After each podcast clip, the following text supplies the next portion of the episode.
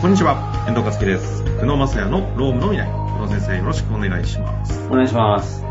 さあ、ということで、今日は社会保険全般をね、知ろうという回でいきたいなと思いますので、よろしくお願いいたします。お願いします。社会保険。何度聞いても、雇用保険、労災保険、健康保険、なんかいろいろあるぞと。ただ実際に怪我する、休む、出産する、何の手当がいつどこから降りてるのかよくわかる。はい。解決をお願いいたします。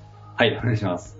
あの、なんか、労災がどうとかですね、健康保険が何がもらえるっていうふうにやっていくと、なかなかもう理解が難しくなるので、特に経営者の方とか、とかですね、まあ、いまあ一般働く人はですね、まあ、イベントごとにお何かしら給付があると。はいはいはい。社会保険でもともとやっぱ社会保障の中の社会保険なので、まあ、なので、何かしらこうライフイベントとか、まあ、困った時には何かしら給付が、給付と含めてですね、いろいろ制度で、あのフォローしてくれるっていうふうに考えた方がいいかなというふうに思いますね。そう思うと、確かに社会保険って何のライフイベントに対して担保してくれてるのかってよくわかってないですね。何があるんですか例えば、まあ、失業とかですね。ああ、もう、だから労災なわけですかね。あ、これ、あこ、こ、え失業保険か。そう、失業保険でうすんうね。んだから仕事がなくなりましたというこうん。と失業。と、はい。あとは、まあ、その働いてて、育児が始まりましたと。ああ、わかりやすい。で、あとは、まあ、親の介護って最近多いと思うんですけど、介護をしなきゃいけなくなりましたとか。はい。あとは、仕事中に怪我しましたと。うんうんうん。これは労災ですね。傷病っていうのがこれに当たるんですかで傷病はね、これね、あの、プライベートなんですよね。一般的に。プライベートのことを傷病っていうんまであすか、プライベートで出る傷病手当金っていうのがあって、傷病手当金っていうのはこれプライベートなんです。そうなんですね。はい。え会社で怪我したのまあ、まあ、療養給付とか、療療養保障給付とかです。でそれで混乱するんだ。じゃあ、ライフイベントとしては、怪我が、プライベートなのか、仕事中なのかっていうわけがですね。そうですね。はい。で、まあ、しまあ、亡くなったとかになってるんですね。ああ、なるこれが、まあ、仕事なのか、まあ、プライベーほど。あ、トなのか。ここもね。そうですね。で、あとは、まあ、ろあの、老齢みたいな感じで、あの、仕事が、まあ、その、まあ、自分が高齢になって。あ、なるほど。国民年金、厚生年金的なところですかね。そうですね。じゃあ、大きく分けると、失業、出産、育児、介護、で、怪我が仕事中プライベート、亡くなったも仕事中プライベートで分けられて、いわゆる老後、みたいなところですかね。そうですね。まあざっくりそんな感じでしたね。はっきり分かったことは、今日1回じゃ無理ですね、これね。そうですね。はい。 2、3回にわたりそうな気がしますが、順番でよろしいですかはい、じゃあ順番にやっていきましょう。はい。失業から。そう、失業は、あの、まあ、本当に単純に、ね、あの、仕事を、がなくなってしまったと。うんうんで、これもですね、あの、よく経営者の方から質問があるのは、自己都合だと、これあの、失業給付って 2, 2ヶ月後からもらえるんですよ。ああ、そのイメージありますよ。なんかその、2、3ヶ月後ぐらいからもらえるみたいなものっていう。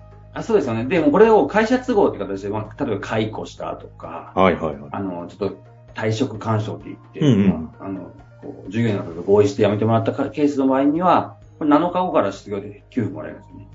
そんな差あるんですかそんだけ差あるんですよ。そでの、労働者側からしたらだいぶ違いますね。だいぶ違うんですよ。で、な、なんでこうなってるのかっていうのは、おそらくなんですけど、昔これ3ヶ月だったんですよ、自己都合が。で、お数年前に2ヶ月になって、うん、それでも今なせ、そう長いですよね。で、政府の方が今、まあ、検討してるのが7日間にしようって言うんですよ。会社都合に合わせる。 会社都合に合わせると。まあ、金額はもちろん会社都合の方が高いんですけど、これやめやすくしようってことですかいや、転職を流すんじゃないかなと思うんですよ。ああ、人材の流動化図るための。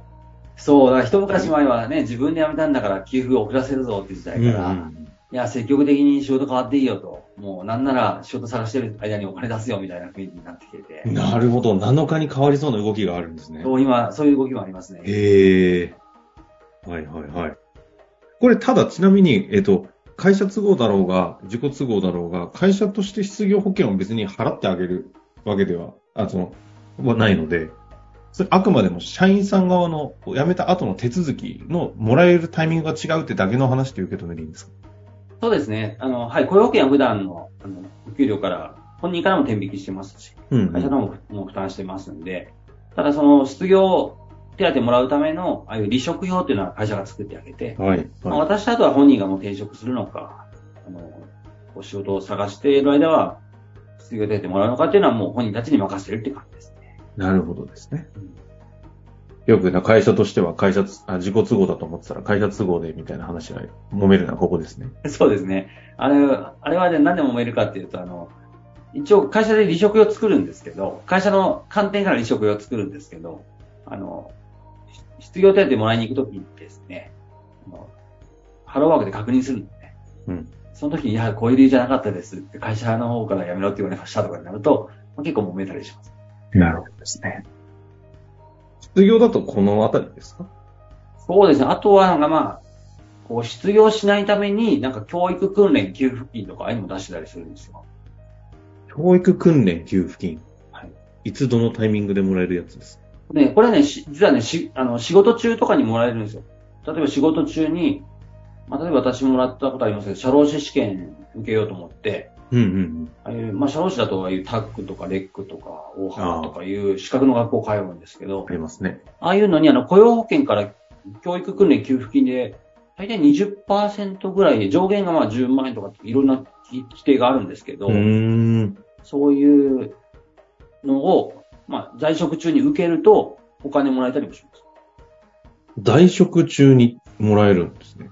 そうなんですよ。なんか矛盾してそうな、なんか転職を促しているような給付に感じるけど、あ、違う違うか、あくまで、そそこで働くために払ってるものなのか、本来は。そう、働くために、要は失業しないでねと。スキルさえつけてれば会社って欲しいと思うでしょっていう観点で。るほどね。まあだからまあそういうようなところで結構その国としてはいろいろ一貫して、財源を変えてるだけでですね、あ思あ。想はそういうような形なのかな。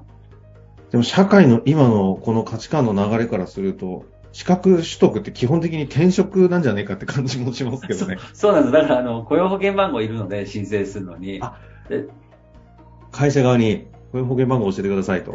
と、従業員が行ってくると、社長からたまに電話がかかってきて、こんなこと言ってるけど大丈夫かみたいな話になって、いや、まあ積極的に資格とか取ろうとしてるんじゃないですかって話をしてういうことね。そうなんですよ。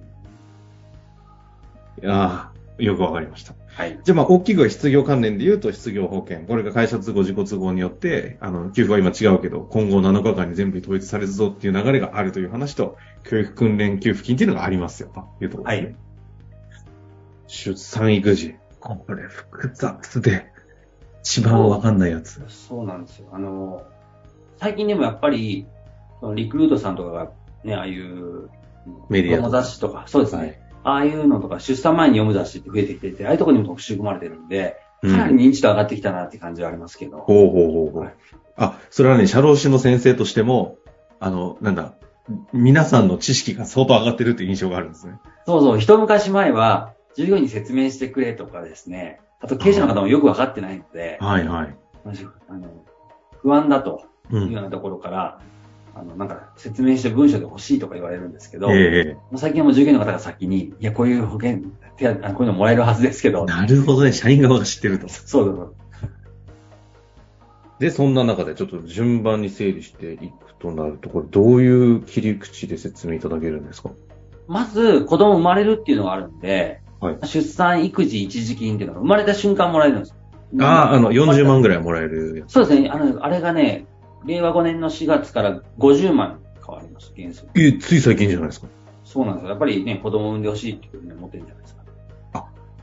でもさらっと8万ぐらい上がってるってことですかそうですね。で、ただこれね、またね、ちょっと変わってるのは俺、あの、産婦人科経由で基本的にもらえもらうんですよ。おうだから、あの、後からもらえ、あの、なんか、給付って後からもらえるようなイメージだと思うんですけど、ええ。その、産む病院決めてもらって、そこで申請かけてですね。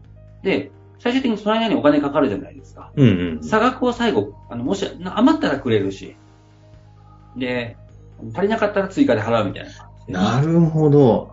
あの、ああ、そういうことですね。あの、ベッ、ベッドを一室にしてとか、ちょっと人数多くして、結果総額が結構全然違うんで、戻ってくる戻ってくないのがそれで変わるっていうのはそういうことです。そうですね。だからまあ、ね、産婦人科もいろんなビジネスモデルで組んで、ちょっと多めに使ってもらったりとかするっていう。はいはい、ありますよね。まあまあすごくいいことですよね。やっぱり先にキャッシュアウトしようと思うとね、普通に考えると、もう子供見たくなくななくなるんで。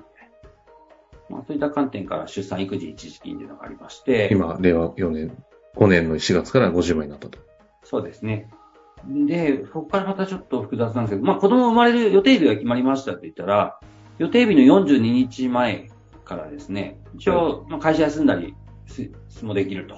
うんうんうん。で、休む場合にはですね、出産手当金で給付がもらえるんですよ。出産手当金。はい。で、出産手当金自体は、まあ、予定日の42日前と、まだ予定日がずれるケースがあるんで、まあ、ずれた分と、本当に生まれて確定したところから、生まれた後56日間。うん。だからまあ3042日と3556日でよく言うんですけど、うんうんまあ、よく週で言うと6週、8週ですね。ここに関しては出産手当金っていうのがもらえます。うん。6週、8週っていうのはここのことですね。そうですね。はい。で、ここの出産手当金に関しては、まあ、その、標準報酬というのは社会保険の等級みたいなのを平均取ってですね、これざっくり、まあ、平均取って1日分出してですね、これの3分の2って感じなので、まあ、給の3分の2ぐらいのイメージかな。あ、なるほど。それが3、えっ、と、6週、ま、前の週、ん3006週、35の8週8週で3分の2ぐらいもらえる。もらえると。はいで、で、この出産のとこ育児の概念が意外と分かりづらいんですけど、はい。生まれてご56日間は、これ就業禁止期間っていうんですね、就労基法でも。働いちゃダメ期間。ダメ期間で、その、それ以降に関しては、一応働いてはいいんだけど、まあ大体休む人多いと思うんですけど、うんうんうん。そこから育児っていうのが始まるんですよ。約2ヶ月ごとですね。そうですね。で、そこの初めの180日間に関しては、はまあい。要は子供が1歳までまず給付が出るんですけど、うんうんと育児休業給付金っていうのが出てて、で、初めの180日間は、まあ、大体賃金月額って、また、あの、雇用保険から出るので種類が、さっきはあの、出産手当は健康保険から出るんですけど、出産手当金は。財源が違うんですね。そうなん、財源が変わるんで、あ、3000までは健康保険で払われてて、で、57日以降の産後と言われる、育児と言われるところからは、健康保険ではなくて、雇用保険。雇用保険から払われる。あ、うんそういうことですか。そう。だから反対に、その、社会保険入ってない人ももらえるんですよ。ああ。雇用保険だけ入ってれば。はいはいはい。なので、あの、すごくわかりづらくて、しかも、もらう金額の計算式もか変わるので、あの、名前が賃金月額って言うんですけど、賃金月額の、まあ、67%が、初めの、その、180日間、はい。 56日経った後の180日間は、給与の67%ぐらい、ざっくり。賃金日額の67%。生まれた出産、ご出産のタイミングの100から180日。出産して、56日までは出産ってこと、57日からの180日。日。そうそうそう。そこからですね。はいうん。育児からの180日は担保しますってことですね、雇用保険が。そうです、そうです。で、その後残りの1歳までの期間は50%。ああ、減るやつはここなんですね。そう。で、またね、複雑なのが、まだある。まだある。えっと、1歳で、保育園入りませんでしたって言ったらですね、あ1歳6ヶ月まで給付ができ、あの延長できてですね。で1歳6ヶ月で保育園入りませんって言うと、2歳まで延長できる。あ。よく2歳まで預けたいので、入りにくい保育園にあえて申請して伸ばすっていうのは、この、これを逆に使ってるってことか。そうですね。あんまり、あの、オフィシャルには言えない。 オフィシャルには言え ないけど 聞いたことありますよ聞いたことあります。そうです。先生はね、それはあんまりオフィシャルに言えないんでしょうけそど。うですね。巷ではよくあり巷ます。では。ああ、そういうことなんですね。で、またまた、はいあのややこしいのが、もう子供生まれる42日前から休み休んでますと。で、まあ、最大に2歳まで休めますよね。はい。で、あの、まあ、ちょっと、もうちょっと実は社会保険に関しては延長できるんですけど、はいそ。の休んでる間はですね、健康保険と厚生年金免除なんですよ。健康保険と厚生年金が。厚生年金。あ、年金も免除なんですね免除。で、まあ、これがすごくいいのが、はい免除なので、免除っていうのは別にかけたことにしてあげるってことなんで、はい。だから、育児してる間も、年金自体は積み上がっていくんですよ。ああ。うんで、働いてる時の割と高い給与を払ったことになるので、うんうん。なので、将来の年金に反映されるんです。なるほど。だから、まあ、一昔前は、まあ、いろんな整備、法整備していく中で、まあ、なんか子供できたら、ちょっとなんかやめてほしいみたいな雰囲気出してる中小企業もあったと思いますけど、やっあぱり働いてる人からすると、どう考えても給付の面からですね、あと社会保障のその将来の年金のことからも考えても、まあやめない方がいいよねって思ってるんで、あ。はいはいはい。そういったところから、そういうことやりながら、やっぱりその、働きながら出産して育児するっていうことを、まあ、国の努力でとかいろんな給付つけて、まあこういう世の中に持ってきたっていうのが多分社会の変遷かなと。